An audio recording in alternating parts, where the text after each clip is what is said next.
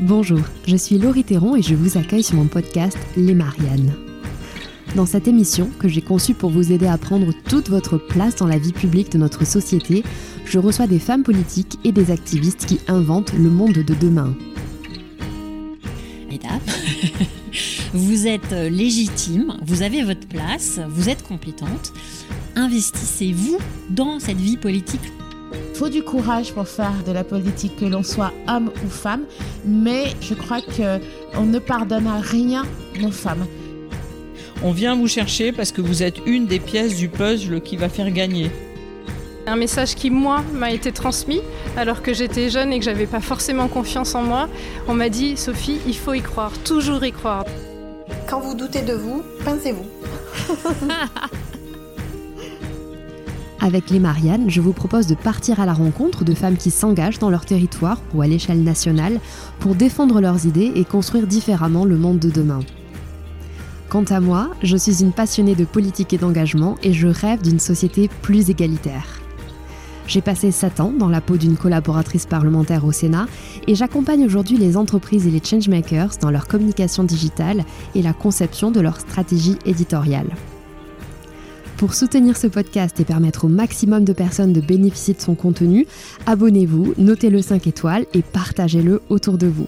Je suis évidemment présente sur les réseaux sociaux, vous me retrouverez avec le compte ElMarianneFR. Enfin, pour être informé de la sortie d'un nouvel épisode, abonnez-vous à la newsletter que vous trouverez sur mon blog.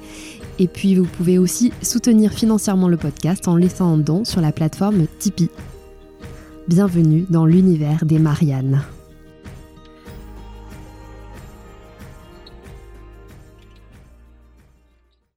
Bienvenue pour euh, la suite de cette mini-série consacrée à l'empowerment en l'honneur euh, des deux ans du podcast. Je suis toujours avec mon invité de la semaine, Priscilla Andrieux, coach pour la carrière des femmes.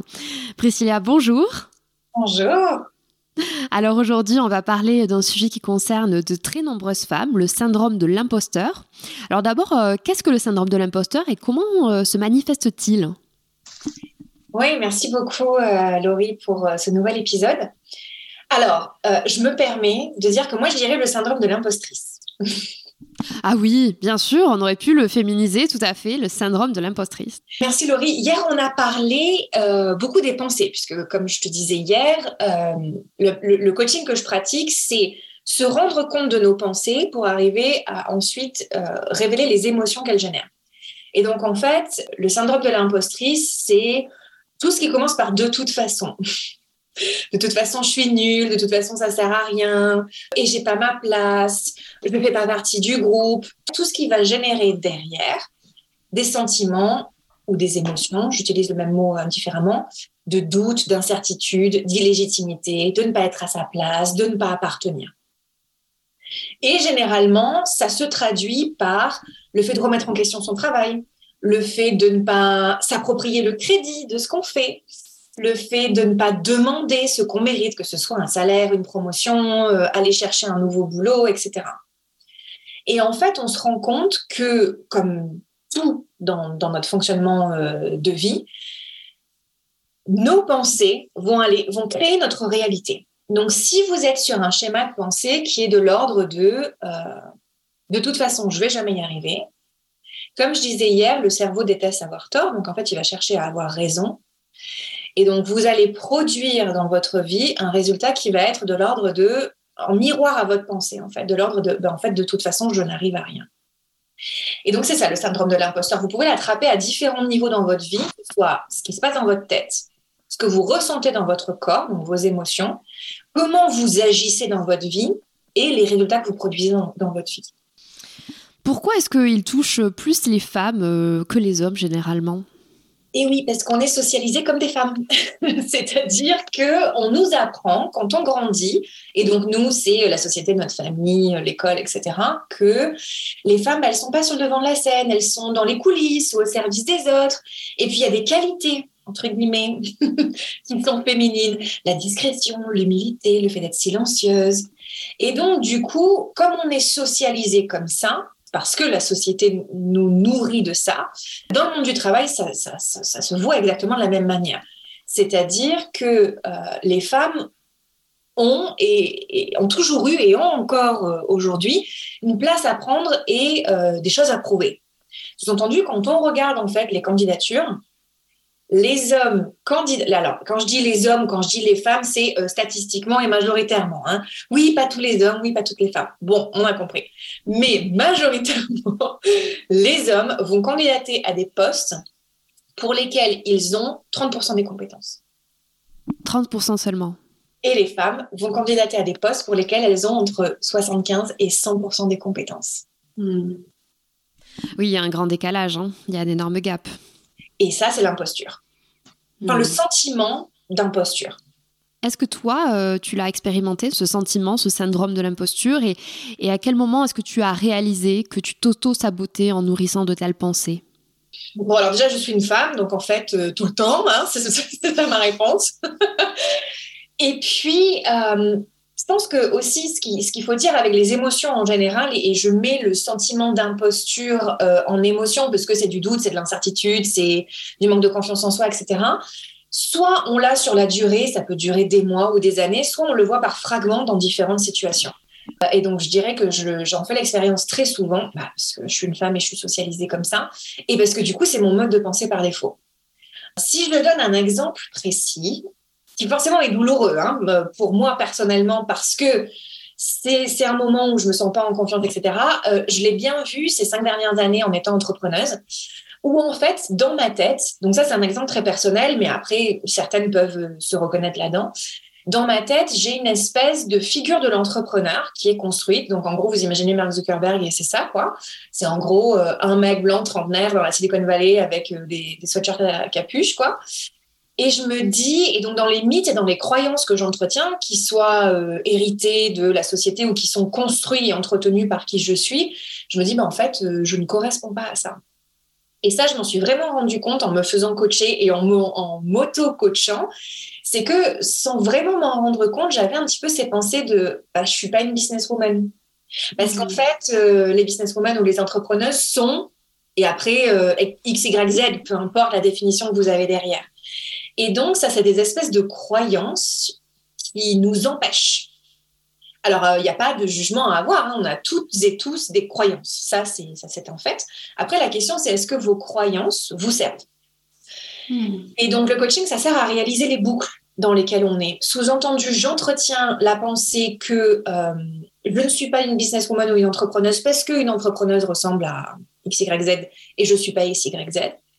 Et donc, en fait, dans ma vie, du coup, je me rends bien compte, parce que je vais aller chercher des preuves de ça, et je me rends bien compte que, bah, effectivement, je suis pas une entrepreneuse parce que j'ai pas les caractéristiques X, Y, Z. Donc, du coup, la question, c'est, une fois que vous avez compris votre croyance, est-ce qu'elle vous sert? Oui, non. Alors, globalement, la réponse est oui. Hein. Globalement, ça vous sert, sinon vous ne l'auriez pas. Même si ça vous, même si euh, c'est pas très, entre guillemets, logique, ça peut vous donner l'impression que ça vous évite d'être dans le rejet ou dans le doute, par exemple. Mais est-ce que ça vous sert Et après, du coup, est-ce que je veux la garder? Et donc, du coup, se pose la question de par quoi est-ce que je la remplace? Ça soulève aussi finalement la question du rôle modèle parce que euh, on peut avoir des rôles modèles très inspirants, mais aussi un peu complexants en se disant oh, je lui arrive pas à la cheville. C'est pour ça que moi je suis très pour euh, la notion des rôles modèles euh, accessibles. Sous-entendu le matin, quand vous vous levez, alors peut-être que c'est le cas de certains d'entre vous et, super et gardez-le, mais moi je me sens pas hyper proche de Michelle Obama ou Beyoncé. Je me dis pas ma vie, en fait, je m'identifie, ça ressemble. Je me dis pas vraiment ça. Et donc, effectivement, mais regardez autour de vous, ne serait-ce que dans vos copines, dans, dans, les femmes autour de vous.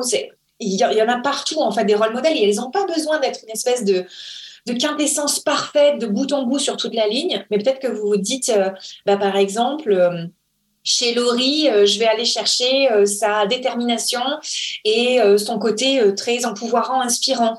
Et chez telle autre copine, je vais aller chercher ça. En fait, c'est ça un rôle modèle. Une rôle modèle. Merci Priscilla.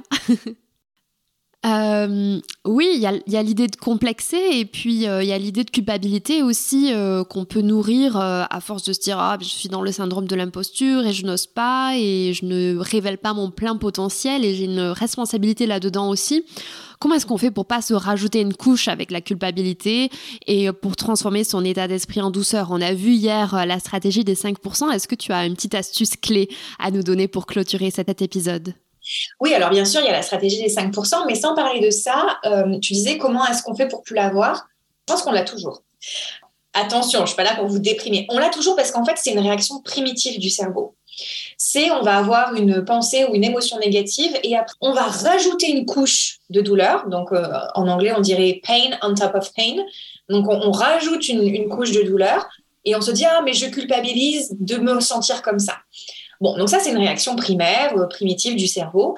Et a priori, vous l'aurez toujours. La question, c'est à quelle vitesse est-ce que vous allez arriver à faire rentrer votre cortex préfrontal, c'est-à-dire tout ce qui est de la rationalité, pour vous dire, OK, OK, donc il y a la douleur, ce qu'on va appeler la clean pain. La douleur, en gros, la douleur utile. La douleur utile, c'est exemple. Ah là là, exemple pour toutes les féministes qui datent. Je sors avec un mec ou j'ai un date avec un mec et il me rejette. Douleur. Donc, euh, je dis douleur, mais ça peut être le rejet, la tristesse, le doute, enfin, bon, voilà. Donc, il y a cette clean pain, le fait de me dire, bah, je suis triste parce qu'en fait, j'ai été rejetée. Et après, généralement, enfin, moi, je fais ça, mais vous, vous, vous, direz à Laurie dans les commentaires si vous faites ça aussi. Après, derrière, je vais aller culpabiliser en me disant, mais je suis une mauvaise féministe parce que je laisse les hommes créer des émotions négatives chez moi alors que c'est pas à eux de déterminer euh, ma valeur, etc. Bon, bref. Et donc, ça, c'est unnecessary pain. Ça, c'est de la douleur inutile, c'est de la culpabilité. Donc, c'est pain on top of pain. Et ça, ça ne sert à rien. Donc, en fait, je dirais que ce qui est super important, c'est identifier les douleurs, je dis douleurs de manière en, mots ombrelle, hein, euh, les douleurs qui sont utiles, sous-entendu euh, le doute, le rejet, etc., et les douleurs qui ne le sont pas, c'est-à-dire la culpabilité. Dans un premier mm. temps, je donnerais ça comme, euh, comme exemple. Ouais, je pense que c'est super puissant une fois qu'on l'applique à, à, toutes les, les, facettes de notre vie parce que effectivement, euh, ça peut, euh, comme tu dis, rajouter de la douleur sur de la douleur. Et il faut aussi savoir cultiver la joie et, et l'acceptation. Écoute, merci encore Priscilla pour cet épisode du jour qui était très très inspirant. On se donne rendez-vous euh, demain pour euh, cette fois parler du networking. Pourquoi est-ce si important de faire du réseau et comment bien réseauter? Priscilla, tu nous diras euh, tout ce qu'il faut savoir, toi qui es spécialiste et fondatrice du réseau Sciences Po au féminin. Encore un grand merci pour votre écoute fidèle depuis deux ans. N'hésitez pas à partager l'épisode s'il vous a plu et à le noter 5 étoiles. Joyeux, anniversaire, Marianne Merci pour votre écoute engagée. Si ce podcast vous a plu, n'hésitez pas à vous abonner et à le noter 5 étoiles. On se retrouve très vite, mais en attendant, vous pouvez rejoindre la communauté sur Instagram, Twitter ou Facebook sous le nom Elle Marianne Je vous dis à bientôt.